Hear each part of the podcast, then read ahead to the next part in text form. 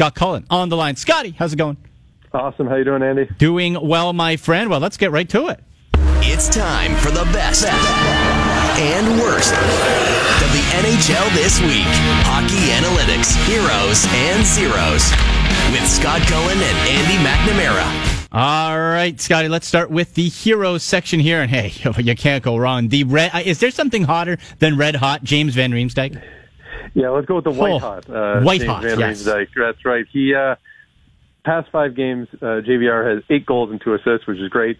24 shots on goal. Uh, the Leafs are getting 61% of the shot attempts, 60% of the scoring chances with with him on the ice. Uh, really remarkable, and you know, obviously coming at a great time for him as he'll be a, a free agent in the summer. Um, he's up to a career high 34 goals uh, this season while playing under 15 minutes uh, per game, which is like his lowest since his second season in the league. It's uh, remarkably efficient uh, of him, and, and uh, I'm not sure the Leafs are going to have the money to pay him, uh, but he's about to cash in pretty handsomely, I think, this summer. Yeah, not bad timing in a in a contract. Just score, uh, yeah, you know, two goals every night. It's it's perfect. Uh, so that's JVR. Uh, who's hero number two? Uh, Jaccob Slavin, defenseman for the Carolina Hurricanes, and there are not a lot of uh, bright spots with the Hurricanes lately, but uh, Slavin um, has been excellent. Uh, he has eight points in the past seven games, but in those seven games, uh, the Hurricanes are getting 67% of the, the shot attempts, almost 66% of the scoring chances with Slavin on the ice.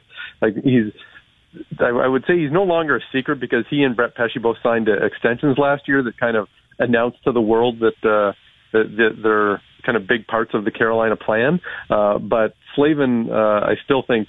Uh, to say the the wider uh, base of hockey fans isn't as well known for uh, just how good he is, and even you know the fact that Carolina isn't doing that well uh, that kind of contributes to it. But uh, on his own, Jaccob Slavin is uh, definitely playing like a star. So those are the heroes. To the zeros, we go to Montreal and the 23 year old winger. Yeah, Charles Hudon, um, and th- this may just be a case of you know the the Habs roster has been decimated by injuries, uh, and there's not a ton of support uh, for any of these guys. Um, and and so Hudon in the last six six games has one assist and six shots on goal, but uh, getting 34% of the shots, 22% of the scoring chances. I mean, they're they're getting obliterated with him on the ice. Uh, and you know, this is not entirely atypical for the Canadiens. Like, you know, he's not the only one who's getting beat up, but um, you know, he's a rookie who's had a pretty solid season for them uh, and is kind of fading down the stretch. And the final zero, who you got? Uh, we're going Vancouver defenseman Derrick Pouliot. Now, this one's a little bit interesting because Okay. uh, in the past nine games, uh, the Canucks are getting 52% of the shot attempts with Derrick Pouliot on the ice, which isn't bad, you know. Uh, in that same time, uh, no goals for and 10 goals against. That's uh, that's a pretty rough stretch. And again, this is probably not all on Derrick Pouliot, um, but it's uh, that's still pretty bad when you're getting outscored 10 nothing. Yikes. Yeah. Yeah. In conversation with Scott Cullen, that was Heroes and Zeros. Check out all his work, tsn.ca, Monday to Friday, and on Twitter at TSN Scott Cullen. He joins us courtesy of the Domino's.ca delivery line. Okay, let's go to the, the rankings for this week, the snapshot, which again you can find on TSN.ca. And you have Blue Jackets and Maple Leafs climbing. And I talked about this with Travis Yost at the start of the show, Scotty, that it, it seems like the Columbus Blue Jackets each year are good for a double-digit win streak that, that pushes them into the playoffs. Um, h- how how do you have the the, the Blue Jackets uh, riding up this week? Yeah, I mean, look, you, you win 10 games in a row. Strangely enough, you'll start to move up. Yeah, That's- from that's eleven to kinda how it seven. Yeah, and and look, they've.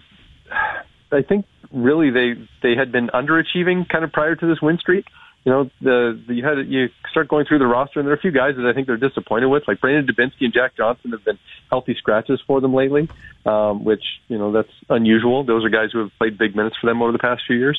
Um, but now, as, as the team sort of gels together here late in the year, and they've won ten in a row, uh, Sergei Bobrovsky has been great, but that's not a surprise. He's, Right. uh, you know, he's been one of the top goalies in the league for the past few years. Uh, but Artemi Panarin um, has basically shown that, uh, um, you know, his success in Chicago wasn't solely due to playing with Patrick Kane. I'm sure that didn't hurt, but uh, he has 17 points in the past 12 games.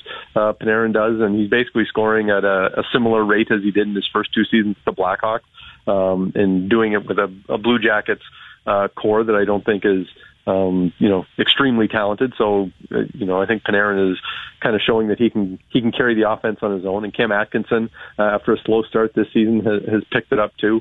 Um, and Boone Jenner, another guy like mm-hmm. a month ago, um, John Tortorella was talking about how Boone Jenner is basically too slow and can't you know can't keep pace in the in the modern game. And you know he's a guy who scored 30 goals for them a couple years ago. And you know we just don't know if he's going to be able to contribute. Well it turns out he can. And and so th- those you know guys like Atkinson and Jenner who who weren't really you know contributing earlier in the year have now you know started to find the net. And and they've made this you know Blue Jackets team uh, a pretty dangerous bunch. Like I, you know, I, I don't think you expect them to just reel off ten straight wins and another ten to to finish the season or something. But I think if they if they kind of stay on a on a warm streak headed into the postseason, they could be a tough out.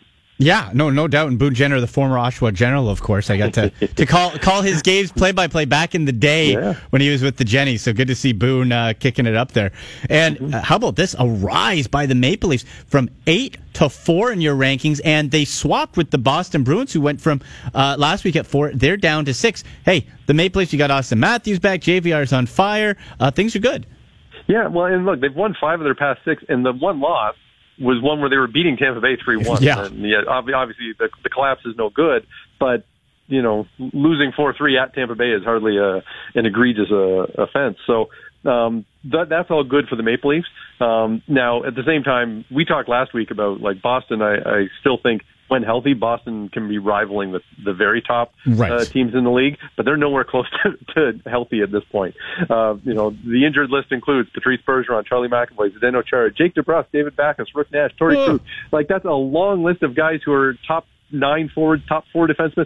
Like you know, and so there are some people who don't like the idea of the Bruins being right below the Maple Leafs because they're ahead of them in the standings. But you know, this version of the Bruins is not uh, is not the peak version of the Bruins, and you know that doesn't mean they're terrible. Um, but you know, if you had the choice between the the much healthier Maple Leafs and the Bruins right now, I think I think you, you have to side with the Maple Leafs. Um, and but you know come come back to me when the Bruins lineup gets healthy, and I'll probably flip flop yeah. them again. Well, and that's that's what we have to track. When do they get healthy? How close is that to the playoffs? Does everybody yeah. have the rust off at that time? That's going to really be uh, the difference for the Boston Bruins. So uh, it'll be interesting. Great stuff as always, Scotty. Let's do it again next week.